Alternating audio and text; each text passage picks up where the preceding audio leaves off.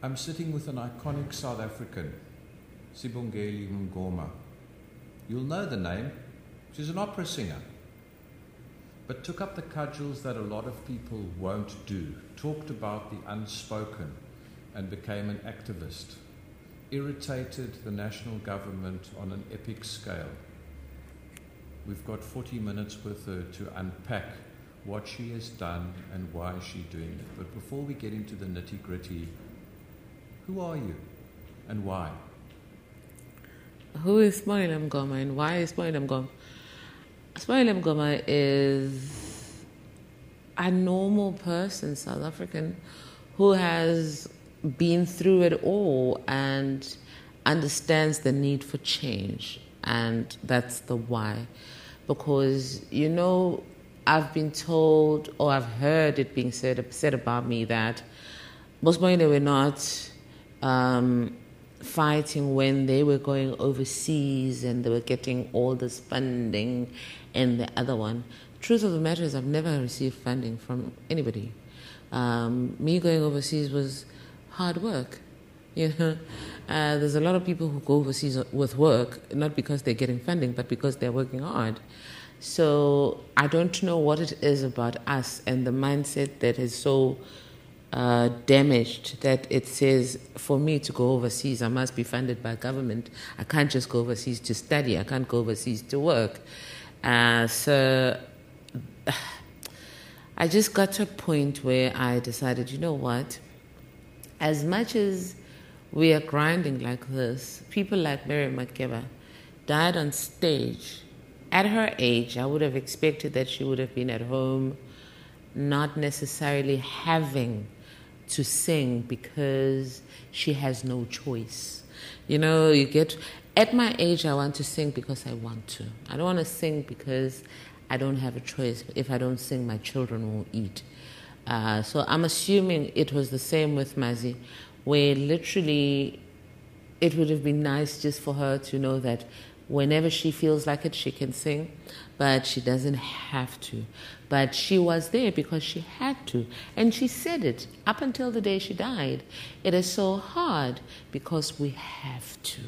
And is, is Miriam, and I've had the opportunity to meet her and be in her company, your driving force? Because prior to COVID, things bubbled along. Mm. But that was a a defining cut in arts and culture. Mm. I mean, you've spearheaded and driven I'm for the Arts with a singular determination, and you've dragged people kicking and screaming through doors. You are, in, in my opinion, the South African woman that needs to be looked up to, and people need to aspire to what you do because you are fearless. You are fearless. And if people are not going to say it, I'm going to say it. Because people like you are needed. So why drive? Why put yourself in danger?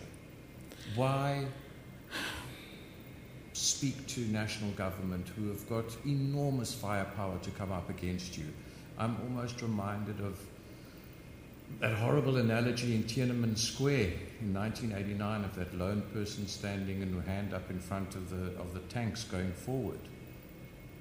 And that's the image I've always had of you refined, articulate, beautiful, a phenomenal singer. Let's not, let's not, take, let's not forget that, that you come with a deep history of art. So why do it? But exactly because of that if anybody else who doesn't have that kind of background and um, what is it called? Um, the drive. The no, no, not the drive. The the the, the molding, the DNA. The, the DNA that. Um, if, if it was somebody else, say for example, who didn't even have a matric or something, and they were just, it, it becomes the the norm. This is what they do, these uneducated, dirty people who don't have any um, refinement. They, they, they go on the streets and they do this. It's just standard. People are desensitized. But if it's me, then it's a shock to the system because it's like, Why would you do it? I mean, I remember when I started, people would say, But what about your brand? I'm like, My brain does not feed my children. My brain doesn't look after my children when I'm gone tomorrow. Because, bottom line is, it doesn't matter if I've had opportunities, they are getting fewer and fewer. And so, instead of building and growing what we found in place when we started, we are destroying it. And that's why I felt, you know what? White people can say something, it will just be white people being white people to the people who are destroying now. It's the same as when white people were in charge and pre- black people were speaking to white people. It was black people being black people to the white people in charge. Now, with the black people being in charge, you need a black person to speak to them to say, okay, uh, I'm not here to cover your mess. I'm here to essentially ensure that we don't destroy ourselves beyond recognition.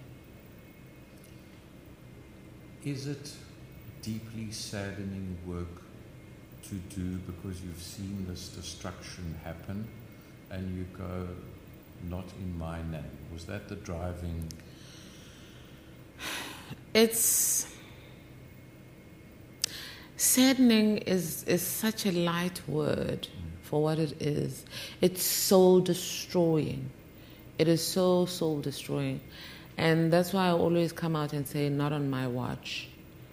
If they're going to kill me, then they might as well then kill me. But I'm not going to sit back and watch a situation getting out of hand because people have found a way to siphon money and knowing very well that nobody's coming after them. Because I remember the one day, I think one of the last conversations I had with someone, and before I decided, you know what, to hell with this, I remember hearing someone saying, but artists won't fight back. I was like, excuse me, what? Artists won't fight back. When, when, when was that in, in, in your timeline of the last two years? It's not even the last two years. This has been a long time coming. It's just, you know, with the lockdown, a lot of things, yeah, got pushed to the front and a lot of things got destroyed. But it's been a long time coming. When I came back into the country in 2012, um, I still wanted to go overseas, but there was something, I had this drive to, to give back you know, when you when you're like, I've studied, I've worked, I have so much experience, I have so much knowledge. I would love just to do master classes. I don't even need to get into the formal system, uh, it, the universities and all of that. I can just do master classes, and the pushback was a shock to my system. First of all, because I was like, why, you know, and then I was told no, but uh, you are just a singer. You know, when you become just a, then you know the respect has left the room a long time ago. And then I wanted to find out what makes me a just a, because I've put in the work, the sweat, the tears, the blood, everything has gone in to make me not just a. Why does society, and I use South Africa specifically as, as not look at, at arts and culture as a vocation, as a business.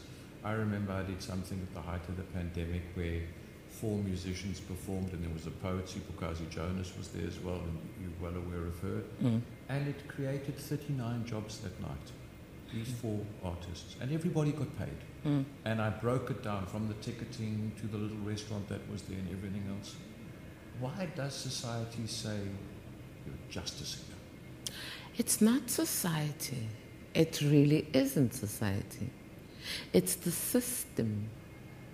Because remember, before the new dispensation, art was, art was a career in this country, a big career, like everywhere else in the world.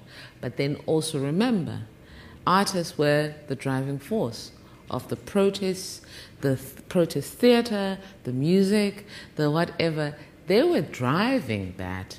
Now, if you are going with the same politicians and now you come back, they understand your power.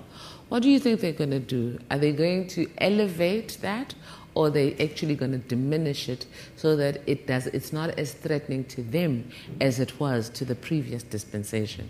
So it's not that South Africans don't recognize this as a career. A lot of people get a shock actually that it's not recognized as a career. So it's not the society, it's the it's the lawmakers that have literally pushed everything to the back so that because artists won't fight back.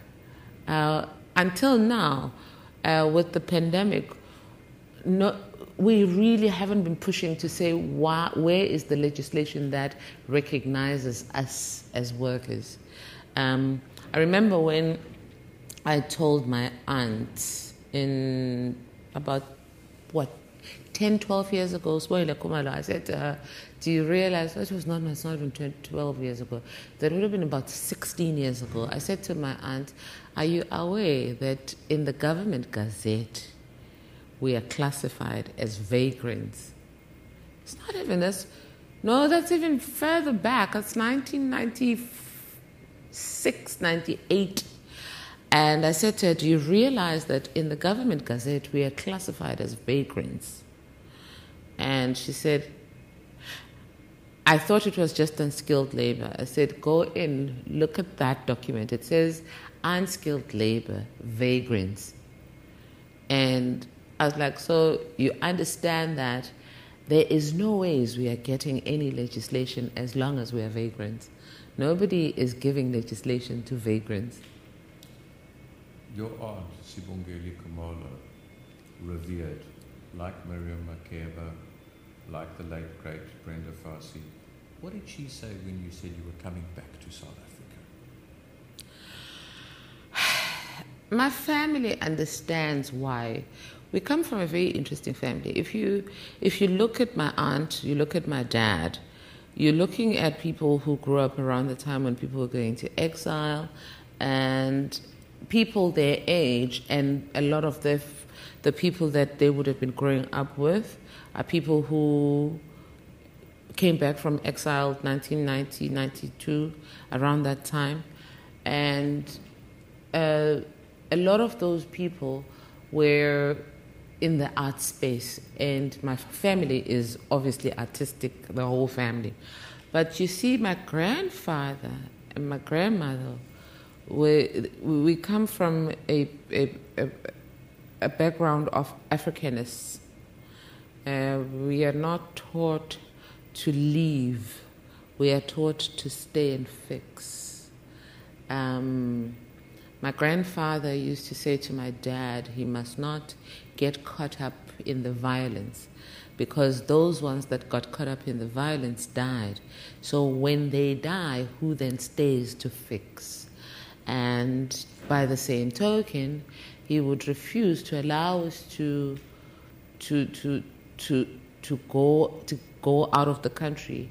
I remember when all my age mates were going to Little Flower in KZN, um, and I was excited that we were all gonna go. And my grandfather said, "No, you're gonna go to a black school in the rural with the other kids right here and you're still going to play your violin and your piano and your recorder and learn your music. You will do your theory uh, through UNISA and do all of that, but you will stay in the rural school. You're not going to Little Flower with the other kids. And I was like, but why? I felt like I was being punished. And he said, when all our children go, who's left? So my family is not that family that will say, go overseas, stay overseas, don't come back. My family be like, How long are you going? They will always say that. For how long are you going? When are you coming back? Standard. That was just that is just the standard thing to say at my house. When are you coming back? Nobody expects that you you are essentially leaving the country never to come back. Even now, with everything that's going on, my family will never say to me, Don't you want to get out of the country for a bit because your life is in danger or anything like that? If anything, they'll ask, uh, how do we support? What can we do? And how do we make sure that we keep you safe? So I always say, I'll keep you safe by leaving you out of it. Let me take the, the heat. Let them kill one woman. as opposed to a lot of black people. One woman, just one. Let them kill me. Such a powerful phrase, stay and fix. Yeah. Let's look at I Am for the Arts 2022. We're starting the year. What needs fixing urgently and the pressing goals that you have set out with your committee? You are the chairperson. What is that vision and that drive for 2022? You know, the immediate thing that needs fixing is excess.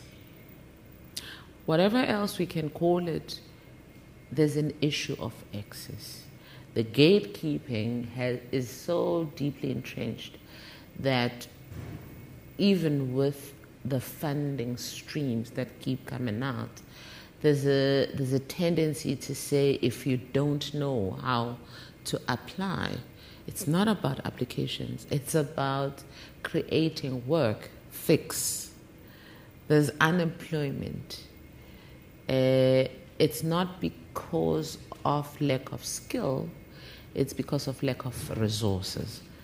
Can I interrupt the point? I look at those forms and I fill some of them in, and my whole impression is yes, I'm educated, I've got Wi Fi, I've got a laptop. They make it so difficult for you that you eventually go, F this, I'm going to walk away. Exactly. But they've ticked a box. Is that all that they're doing? Is ticking a box? It is a, ta- a, a box ticking exercise, all of this.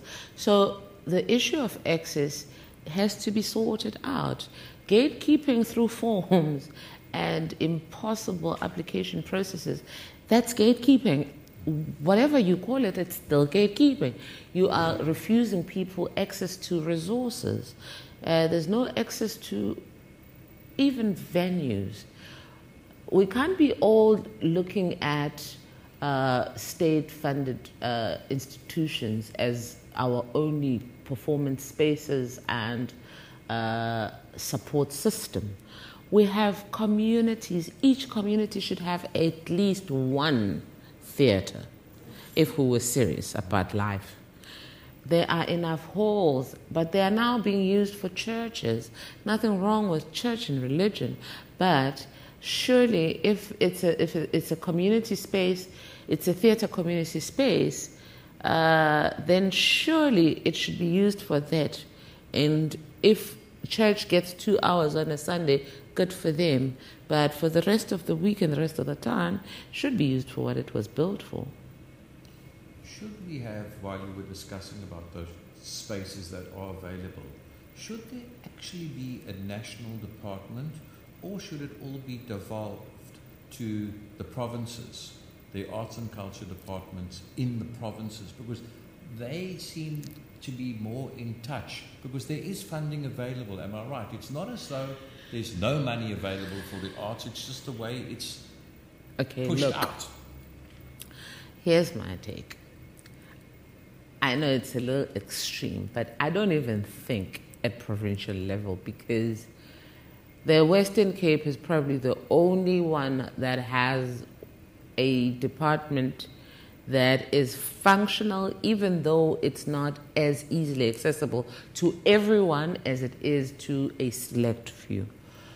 The rest of the provinces, it's a mess. National, on the other hand, is not even a mess, it's a total abomination. So I don't know if we need departments that are the training resources that should be going to the creators themselves. So what we do need, however, is we already have good structures in place. We don't need to start from scratch. We have all these wonderful organizations. We have these companies. Can can can can we look at how Treasury can assist us by directing us? Organizations go here to get your money. Companies go there to get your money, and then dismantle that mess. We don't need Department of Arts and Culture and Sports and, and, and. We've got trade and industry, which takes care of trade and industry. So we're calling, if we're calling ourselves the cultural and creative industries, then we fall under trade and industry. And then we have small business for the companies. Can we not do that then? And then for schools and tertiary education uh, institutions, sorry, we have higher uh, uh, learning and um, uh, uh, primary school level.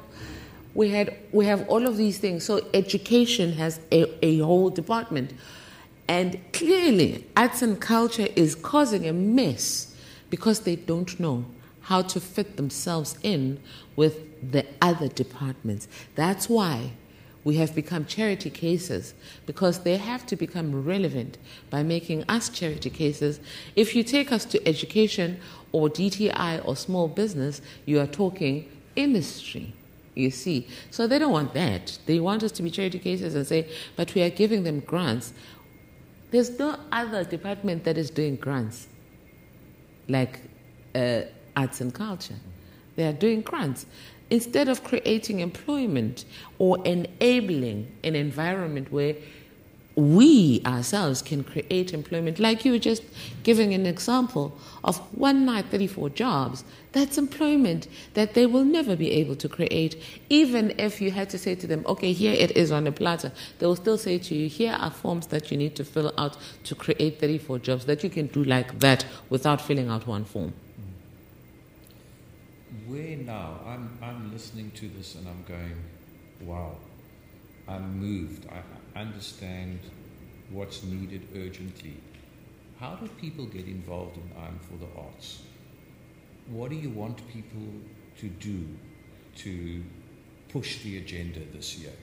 You're our leader. The vision and the drive is there. How do we attach ourselves? Where do we look? You know, I think we need to be kinder to ourselves, first of all, by saying we are already doing what needs to be done. We always keep thinking because of how things have always been done, if we are not doing it like that, then we are not doing enough. People are doing a lot as it is because people are under extreme strain. This podcast is you essentially tapping in. And that's all we need. If each and every single one of us did that, can you imagine how, ir- how quickly we will make that department irrelevant because then we are all doing what needs to be done. Instead of sitting there going, yeah, Bongi will go and do it herself, and then we are there with you in spirit, can people just show up a little bit more? And when you're there, just say, I am here, not in spirit, but I'm here doing what I know how to do. If all I need to do is to capture that through a drawing, then that's, or a painting, or a song, or whatever, a dance, then that's what it is. That's what people need to do now because the, the conventional way of doing things is not working. It's not. You talked about a song. You talked about opera in the very beginning. I'm curious, where do I find you on YouTube that you say, This is my bespoke work? I want to listen to you now in doing your real work. Yeah. On your beautiful space, the stage. Yeah. What YouTube clip must I go look at, or where must I go and look? YouTube, yeah, there's so much work online now. I'm Googleable. but uh, I do have a YouTube channel, and there's a lot of work on YouTube, even posted by other people. So when you just type Sibongile Mngoma, so much pops up. So it's there. It's on Spotify, uh, even iTunes, even there's everything everywhere. You can find me all over the place. What a wonderful way to close off this conversation, and thank you for giving us the time inspire a young learner who's in grade, I know it is matric. And, grade 12. grade 12 and is going to go into the arts and is creative already. What's the one thing they need to do? They need to trust, believe, and don't be shaken by what people, by people who fear what you carry. Creativity is, it's not given to everyone. And those that have it are always put on a pedestal because they, they scare those who don't have it. And that's why artists are treated like this in this country. We scare those who who feel that they lack what we have. So they must not be afraid. They must be bold. They must be courageous. They must be out there. Don't be shy. Do what needs to be done and do it with such boldness and charisma. And see, the world will give it right back to you. What are you reading at the moment? Oh, yeah, I read a lot of things. At, uh, I'm always reading like three or four things at a time, and there's always some trashy novel in in me. I need that to fall asleep, so I always have that novel that I need to read so that I can at least have something mindless. But then I also read. Um, at the moment, I'm working on the Messiah, which is coming out. Well, the performance is in April, so I'm working on that. So I'm stuck with the Messiah at the moment. So yeah.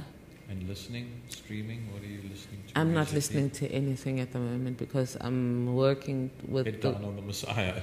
yeah, I'm working with the choir, so I'm trying not to. Yeah, it shouldn't be too much happening in my ear at the moment. It just needs to be clear, because I need to. I'm, you know, with the university choirs is that you you always get a new choir every year. Mm. So, at the beginning of the year, the one thing that we always have is that you have to get to know your choir. Mm. So right now, my ears have to be so clean that I need to be able to pick up on the special ones, the extra special ones. Because I mean, I have a beautiful choir with super talented kids, but then there are all, there's always like four five or ten that are like just out of this world. So yeah, I keep my ears clean. Don't listen to too much. You're most gracious with your time. I hope this podcast travels far and wide for people to get a deeper understanding of who, and I use it sparingly, the iconic Sibongile Mngoma is. Thank you for the time. Thank you so much. Thank you.